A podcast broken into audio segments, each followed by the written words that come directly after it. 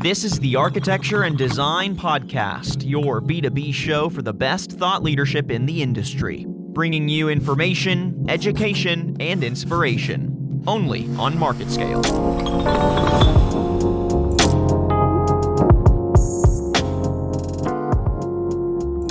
Everyone, welcome to the podcast today. I'm your host, Tyler Kern. The world around us is filled with color, but what goes into the creation or the choice of that particular color? Whether it's the interior of a hotel lobby, or the bricks of a house, or the shade of lipstick, these choices don't have to be random, and there are tools available to help inform these decisions. And here to help inform us about these tools and a little bit more about what color is and how it can be used is Phil Kenyon. He's the VP of Color Solutions for Chameleon Power. Phil, thank you so much for being here today.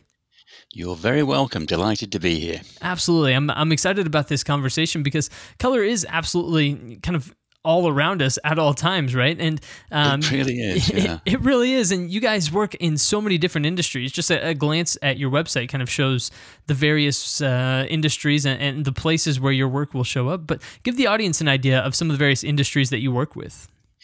Well, it's pretty much every industry where color and appearance is a key component of the purchase decision. Um, but we, we focus primarily on companies like flooring industry, um, building materials industry, so brick, roof, siding, um, paint, but we also work with um, the fashion industry, um, manufacturers of, uh, of clothing and sports apparel. We work in the cosmetic industry, in the colorant industry.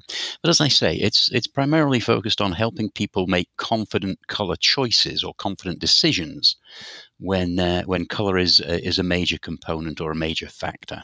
You know, I think a, a lot of us would like to at least think that on some level we, we understand color, but you understand it on a, on a different level. I think that, you know, eh, m- most people can at least uh, empathize with the situation where you put a, a, swab of color on a wall and you think, oh, okay, I'm going to like that color. And then you paint the entire wall that color and then it doesn't turn out at all the way that you think it's going to, the way that you think it's going to look anyways. So I think uh, yeah. everybody on some level can identify with the idea that, that color choices and how color works um, takes on a lot of different forms and, and, looks differently. But when it comes to these industries that you've worked in, uh, how has color traditionally been chosen? Uh, that's a good question. It's um, it can be a somewhat combative experience in actual fact. Um, a lot of the companies that we've worked with, we have got involved in assisting them with their uh, color palette decisions. That's one of the one of the roles that we play.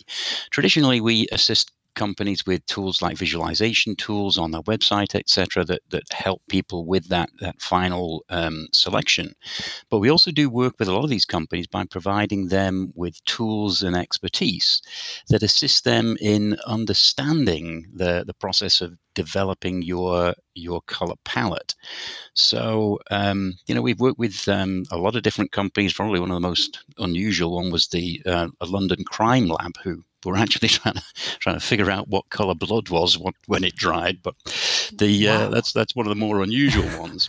But the the more normal sort of method for um, um, making color choices is that you, you get very talented people together in a room who understand the uh, the artistry, the aesthetic, uh, that have their finger on the pulse for color trends and color forecasting. And they gather their inspiration from an, an enormous variety of different mediums. And generally speaking, what happens is that they kind of sit together in a, in a, a, a well lit room they start pushing these colors around. Um, they will they will have maybe a shade of orange that they're looking at, and it'll be kind of the right shade. But they'll say, you know, I, I really like this shade of orange, but I want it to pop a little bit more, mm. or I want it a little bit deeper or a bit more intense. And then somebody in the manufacturing or the production side of thing kind of has to get inside the head of that person and figure out what, you know, what a bit more pop actually means to that orange? How do you define in what way a color is different? Mm-hmm. And invariably, it's just kind of an iterative process. They, they go away, they, they will try and formulate that color, they'll bring it back, and it'll either be right or it won't be right. And generally, you know, it takes a um, number of iterations before you actually hit the color that the colorist or the color stylist wants. And that's obviously very expensive, uh, it's very time consuming. And so we figured that there we could bring technology to bear in that process. of helping someone who has to make a color um, understand what the colorist means in terms of a bit more of this or a bit more intensity or a bit more pop and then also gives the uh, the, the creative person the, the tools that they need to be able to describe the color direction that they want to change or move towards in a way that can be manufactured more quickly and more easily and so we we kind of form a bridge between the creative elements of the process and the production elements of the process. And so our tools help people um, generate and build palettes that have more objectivity in the process and um, and bridge the language gap between the, the various different definitions. Right, that's that's absolutely fascinating to me, and uh, for me, I think about music, right, where you know what you like when you hear it, but sometimes it can be hard to describe what exactly it is. There's that there's that something in there, and what you're doing is you're able to, with color, take that certain something that's missing and find ways to actually define it using data and using these tools. Tell me how that's able to happen, and maybe how these tools work. It's, it's actually funny that you should bring up music. Um, as an analogy because I actually often also do use music um, as that as that analogy. Mm-hmm. Essentially, you can you can look at color as being notes on a on a piano keyboard. In in the same way as there is no bad note on a piano keyboard, there's no bad color. But if you start to just bang away randomly at all of the notes on a piano keyboard, you're going to just create a noise. It's going to sound awful. It's not going to sound harmonious. Nobody's going to like that. Um, that those those notes just randomly put together, but there are certain notes that you can put together that everyone will hear the harmony in, and these in music are called chords.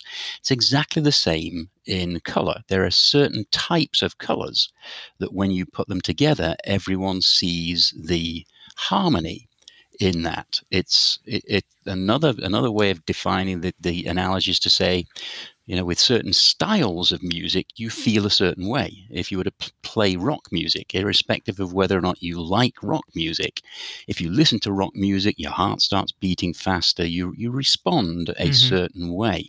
If you play a lullaby, you respond very differently. Again, it's the same with color. Certain types of colors in combination will evoke certain physiological responses. And understanding that is a key to being able to create combinations of color and put combinations together that people are going to enjoy and feel the harmony in. And so we are able to define color in terms of a space. And we are able to show how colors within that space relate to one another such that you can perform analysis to understand kind of the human physiological response to color and also start to quantify color in a much more organized uh, organized fashion.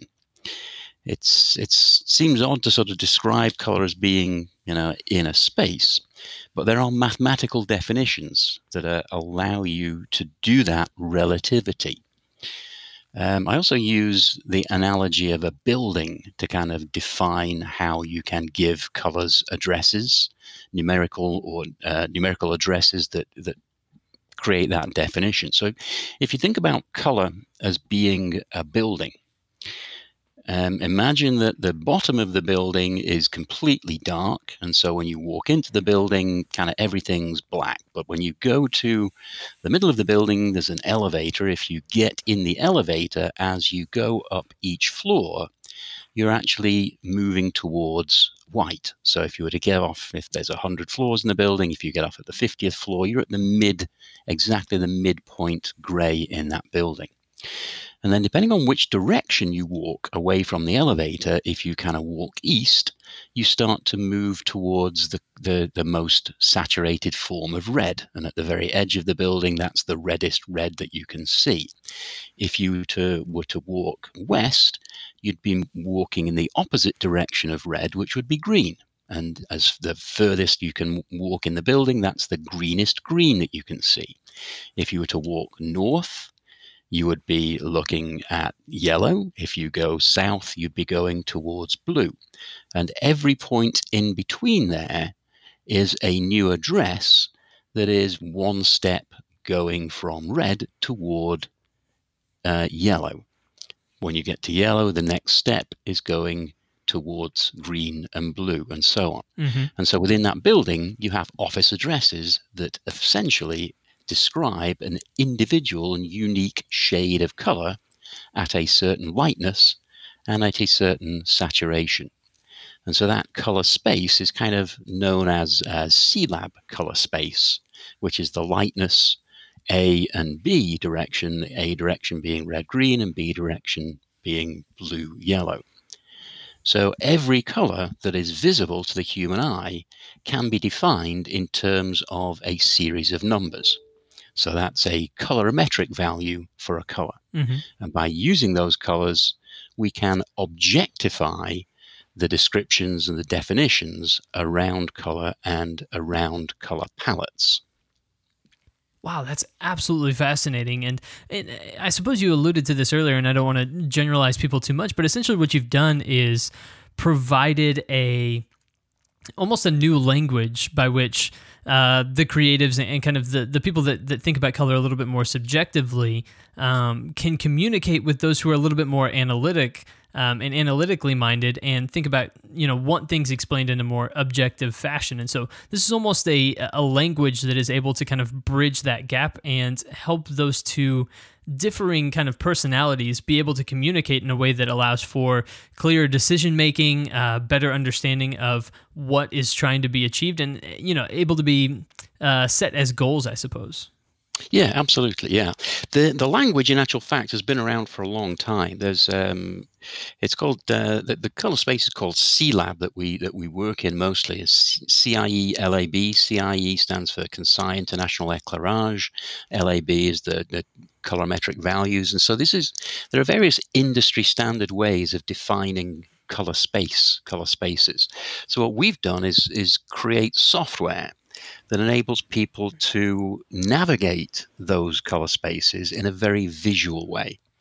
So, um, what our software does is it allows you to position these colors in a three dimensional space on a computer screen hmm. and be able to page through that space, sort of one hue slice, one hue angle at a time, or one lightness layer at a time, and literally break down this, this you know, vast aspect of literally hundreds of thousands, actually millions of colors that the human eye can see, but break them down into little bite-sized chunks, if you will, little slices and layers and, and, and chromatic bands that allow you to perform, like I say, this subjective analysis. So if someone were to say, for example, I think Benjamin Moore has more uh, muted colors than maybe Behr does, or you know, they they somebody may say we have the best bright colors. Well, what actually constitutes a bright color? When does it stop being bright and start being muted? You know, when is gray no longer gray? We can model this in a in a three-dimensional aspect as well as being able to display it in sort of two-dimensional tables and two-dimensional grids and bring uh, order and simplicity to this sort of overall chaos that tends to be um, color space. so when people are making statements like that, you know, often it's just not necessarily true. It's not factually correct. Correct. And what our software does is allow you to make those type of assertions and decisions by using objective data as well as subjective opinion. And so we're, we're kind of blending the art with the science of color and providing tools that let people communicate in a way that's understandable by all.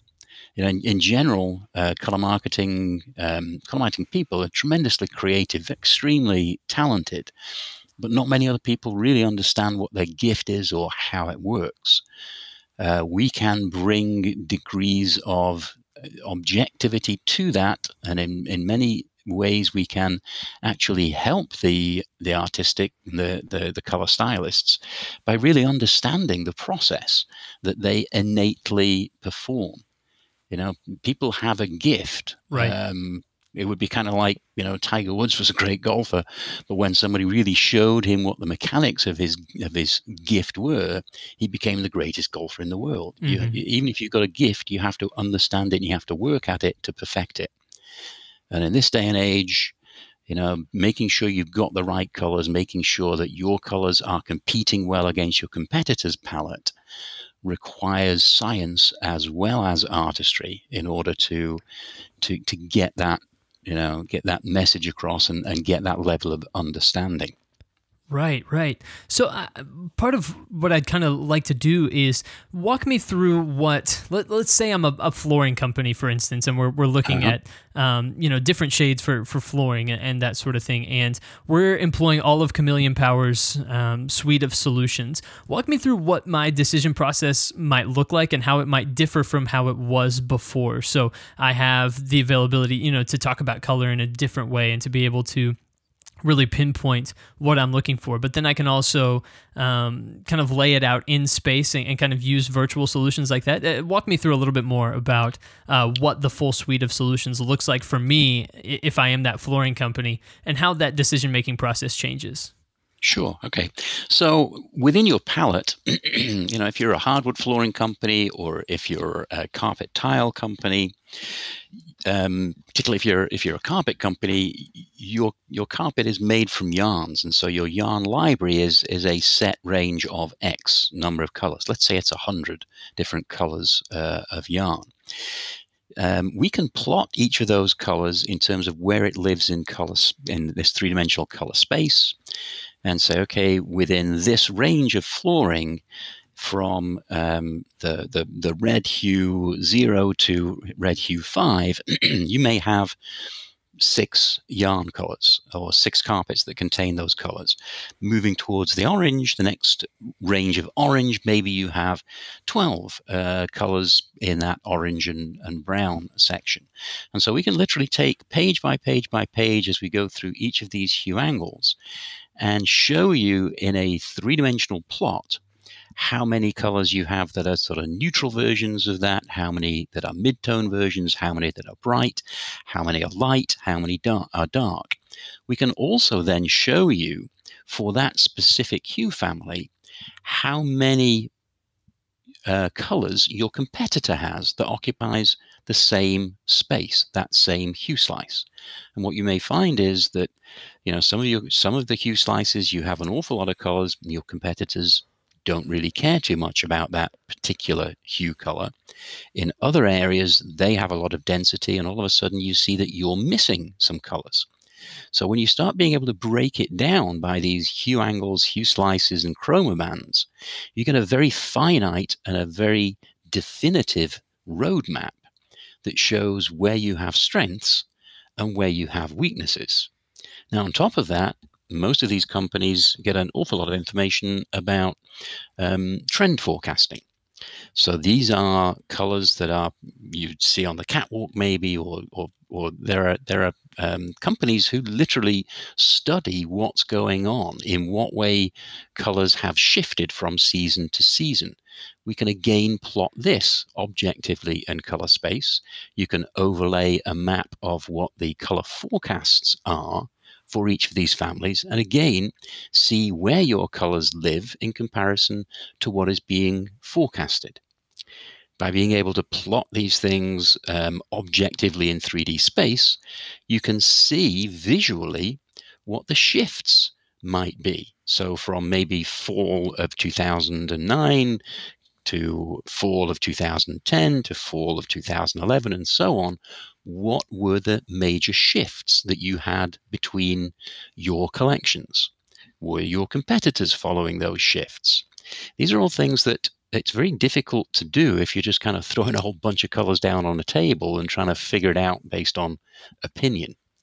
When you start to map these things and put them together in finite groups with finite data that you can build on year upon year, the picture becomes extremely clear. And you are able to present your concepts and your ideas and back these up with hard facts rather than, I think this year things are going to get more yellow, or I think things are going to get brighter. Wow. You can actually show the trends, you can plot the trends, you can lay the map in front of people and say, this is why. Right, because then you also have uh, a bank of historical data to rely upon, um, which again kind of gives you reference points about what has been popular in the past and maybe how things did. And you can probably merge that in with sales factors and say, okay, this did well, this didn't do as well. What was it that we missed about this? So you can really hone in on what exactly you're trying to achieve. Yeah, absolutely, absolutely. And and today, speed to market is just so important. Right. You know, being able to to make these decisions um, more quickly, be able to get into production more quickly. When you when you identify, I need a new color here, our tools will help you identify that in a way that you will have colorimetric values that the production people can formulate to. Because we're talking here about describing this new color that you need as not being this but a bit more pop. Now you can say, here are the colorimetric values that you need to create a formula for in the dye stuff or the ink stuff or the colorant that you're making your product out of. So whether it's plastic, fabric, paint, ink, whatever it is, now if you're working with uh, numerical data, that whole process goes so much faster and uh, and so much less expensive because you're you're not wasting time and money making things that aren't quite right. Absolutely. Well, the website is Chameleon Power. That's chameleon, like the uh, like the animal, chameleonpower.com. Like the lizard. Yes, like the lizard, like the lizard, chameleonpower.com.